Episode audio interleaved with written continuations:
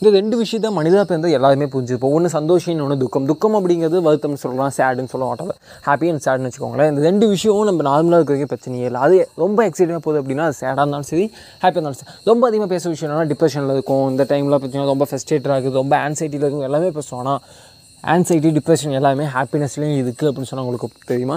ரொம்ப ஆன்சைட்டியாக இருக்கும்போது அல்லது ரொம்ப டிப்ரெஷனில் இருக்கும்போது நம்ம ரொம்ப சந்தோஷமாக ஃபீல் பண்ணுவோம் ரொம்ப நல்லா தூங்குவோம். ஒரு- என்னடா டிஃப்ரெண்ட்டாக சொல்கிறேன் அப்படின்னா ஆமாங்க ரெண்டுமே ஸ்டேட் தான். ரொம்ப ஒரு எக்ஸ்ட்ரீமுக்கு மேலே போயிடுச்சு அப்படின்னா அது எந்த விஷயமா இருந்தாலும் தப்பு தான் அது சோகமாக இருந்தாலும் சரி சந்தோஷமாக இருந்தாலும் சரி ஓகேடா அது எப்படி நான் டிஃபைன் பண்ணுறேன்னா ஒன்றுமே பிரச்சனை இல்லைங்க. எந்த மாதிரி விஷயங்களுக்கு நீங்கள் எப்படி ரியாக்ட் பண்ணுறீங்க ரொம்ப சின்ன விஷயம் ரொம்ப மொக்கையான விஷயங்கள் நல்லா விழுந்து விழுந்து சரி பண்ணுறேன் அப்படின்னா அதுவும் தப்பு தான் அதுவும் உங்கள்கிட்ட ஏதோ சம்பவம் ஏதோ ப்ராப்ளம் இருக்குது சரி பண்ண வேண்டியது ஸ்டார்டிங் ஸ்டேஜில் இருக்கீங்கன்னு சொல்லலாம். இல்லை நான் வந்து ரொம்ப ரொம்ப ரொம்ப இன்ட்ரெஸ்டிங்கான விஷயத்துக்கு கூட நம்ம பெருசாக ரியாக்ட் பண்ணுறதுல அப்படின்னா எஸ் அஃப்கோர்ஸ் அதுக்கும் பிரச்சனை தான். அதையும் நம்ம சரி பண்ணலாம். இதுக்கெல்லாம் சரி பண்ணுறதுக்கு என்ன பண்ணுறது அப்படின்னா சிம்பிளான விஷயங்க அமைதி.